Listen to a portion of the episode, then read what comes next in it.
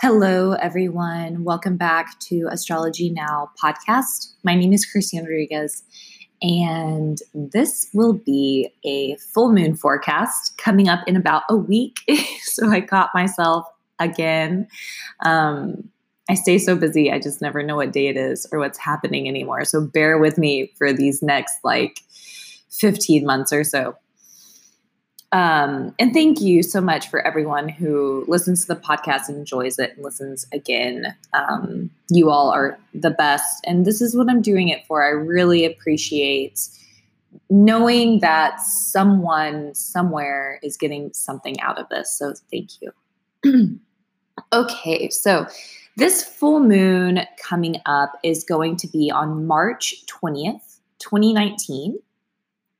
At about 7:30 p.m., and it's going to depend on where you are in the world, but here in Austin, Texas, on March 20th, 2019, it's going to happen around 7:30 p.m., and the moon is going to be in Uttara Falguni. Uttara Falguni Nakshatra. And so if you've listened to previous podcasts, there are the signs that the moon is in, and then there is the nakshatra, which is getting even more specific. And so this sign is actually going to be in the final degrees of Leo and the beginning degrees of Virgo. So it's actually in the cusp. And to be even more specific, it's going to be from about 26 degrees in Leo to about 10 degrees in Virgo. So straddling the cusp in the nakshatra, Uttara Falguni, which also represents the later half of the bed. So we've talked about various nakshatras and their levels of intensity, and this one is a little bit more laid back. We were talking about the funeral cot, I believe, on the last podcast. This is not as dismal or intense. This is a much more laid-back nakshatra. It's a much more friendly and open nakshatra. Uttara Falguni is actually known for being beautiful and lovely, kind, striving for communion, wanting to be with other people, wanting to coexist, wanting to serve others. It's a really wonderful time to begin things. If there's a new activity that you've wanted to try or a project that you're wanting to start, this sign is very auspicious. It can also show a bit of codependency or tendency to lean on other people because it is a very friendly sign. And it does want to serve others, and it is very other-oriented. And so there can be a tendency to feel like they need to be with somebody. That being said, during this full moon, maybe you feel especially clingy. Maybe you're really wanting to be with the people that you love. Maybe you are finding yourself focused on other people or consumed with other people's issues or problems or lives in general. And that's completely normal. And now you know that maybe there is a reason for it. And as many of you know, if you follow me on social media, I am a social worker. So all of this, please, I'm going to premise it with, I don't have an agenda. This is just what the nakshatra means. This is a very auspicious time to volunteer. This is a very auspicious time to give to charity, to do service to others. If you've been wanting to get involved in doing charity work or donating to a charity, you've been having the desire to get more involved, it's a great time. This full moon is such an auspicious time for that because this nakshatra is so service-oriented. It's also a wonderful time to get married or propose or begin a relationship. And of course, there's a lot of other things going on astrologically that you'll always want to consider depending on your chart and your moon sign and all of that good stuff. Generally speaking, it'd be a good time for your relationships and maybe taking it to the next level or making a new commitment. This sign is extremely loyal. They're extremely reliable and generous. It is between Leo and Virgo. And so we think about Leo and they're extremely noble and loyal and charismatic. Then we think about Virgo and they're healers and service oriented. So it's kind of combining some of those two together. It is a wonderful time to do administrative work. And it's also a really great time, as I was speaking about a moment ago with Virgo being a healer, it's a great time to alleviate the suffering of others. And so maybe you are wanting to get involved in a charity. Maybe you want to do acts of service for your family, or maybe your partner's been needing something and you would like to serve them in that way by hanging some pictures or fixing a cabinet or making dinner to make their life a little bit easier. It could be a good time to notice if you are feeling codependent or if you are feeling especially attached. And none of this is good or bad. It's just something to be aware of and to bring light to.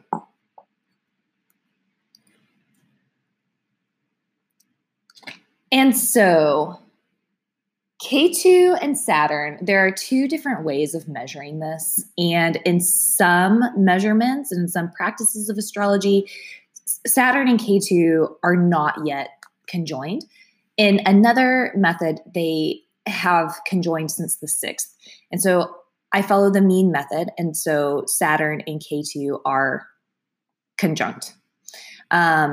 So if you felt this big shift of energy, if maybe you felt annoyed or under pressure or stress, maybe things just, you experienced a little bit of an upheaval, that can be seen by Saturn and Ketu. Saturn and Ketu are also in the sign of Sagittarius. That is a fire sign. Unfortunately, something that many astrologers were predicting was that there were going to be a lot of fires or explosive activity, especially in the month of July. And as we've seen, this UN airplane has crashed recently after Saturn and Ketu conjunct. And it's extremely unfortunate and extremely sad. And I have my fingers crossed that we don't see any more things like that, though there are a lot of indicators that more explosive activity may take place, more fires may take place, etc. So just be watching for that. Be really careful. Something that I've been telling people is don't travel in July. So if you have any long distance plans in July, be very careful, please. On March 20th, Ketu and Venus will also, Venus will be in the sign of Capricorn. Venus has been the sign of Capricorn. So it's still a good time to really take your relationship seriously, see it from a realistic perspective, trying not to put rose-colored glasses on anybody against their will. Sometimes I think we have a tendency to over-romanticize things or try to build somebody up in our mind. And so we're kind of setting other people up for failure when we do that. And it's not really, they don't volunteer that. We impose that upon them. So seeing humans as humans, allowing them to have human experiences, accepting them as humans, right? Expecting human activity. I think it's just beneficial for everybody. It's beneficial for us because we aren't putting pressure on people and we aren't having unrealistic expectations, and it's good for other people because it liberates them and allows them to be human. So just something to think about. The sun is in the sign of Pisces. So for all of you people following Vedic astrology, the sun will officially be in the sign of Pisces. Mercury's been retrograding. So Mercury made its way into Pisces, which we were talking about. When Mercury is in Pisces, it's confused because Mercury is being rational and organizing and logical. And when it's in the sign of Pisces, which is like a dreamer and a shifter, mover, water sign, it gets a little bit confused. It's technically debilitated. Mercury went retrograde, and now it's in the sign of Aquarius on March 20th. So it retrograded back a sign. When Mercury is retrograding, it can cause technical issues, communication issues, your car to break down, your computer to stop working. For me personally, I've noticed that it causes verbal communication issues, and it causes like computer and printer issues, which is horrible. Nothing is worse than a printer that isn't working when you need it to. But so that's just something to watch out for. It's, you know, once you're aware of it and you start following when Mercury is retrograding, you begin noticing these things. So just keep an eye out. It's pretty fascinating stuff. So, but Mercury is in the sign of Aquarius, which maybe it could make you want to speak a little bit less, or maybe it makes you want to speak about these more outlandish, mystical things like UFOs or conspiracies or underground occult things. Once it goes into Pisces, it's kind of similar. It's going to make you want to discuss, maybe you want to discuss your dreams, or maybe you want to discuss astrology or more like ethereal, dreamlike discussions around topics that aren't necessarily discussed in higher learning, like college. You know, like you're not going to walk into a college classroom and start talking about astrology or yoga or your dreams. So all of those more like taboo or less acknowledged topics can be seen with Mercury in Pisces. And of course, when the sun is in Pisces, it is a full moon on March 20th. And so that means that the sun and the moon are opposing one another.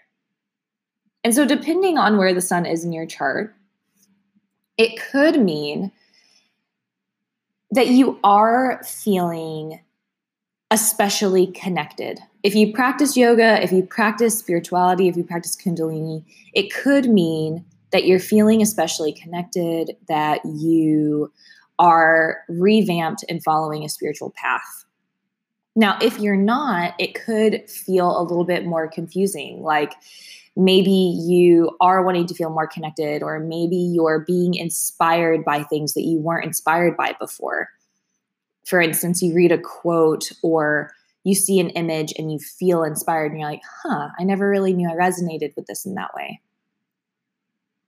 Pisces can be really good for that. So Rahu is in the sign of Gemini. I have a lot of friends with moon in Gemini, so this can be a really interesting time. If you have moon in Gemini or other strong planets in Gemini, having Rahu move over them can cause some interesting things to happen. It could make, depending on where it is in your chart, it could make your career begin to go really well. It could, if it's in your seventh house, your relationships may take a little bit of a strain, or maybe you start dating around a lot more. And this is kind of a can of worms, so I don't want to go into it too deeply, but it is something to keep an eye on. So just to wrap up everything, moon is in Uttara Falguni, which is between Virgo and Leo.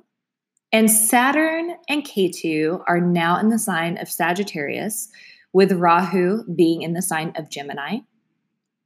Mercury is retrograding in the sign of Aquarius. The sun will be in Pisces.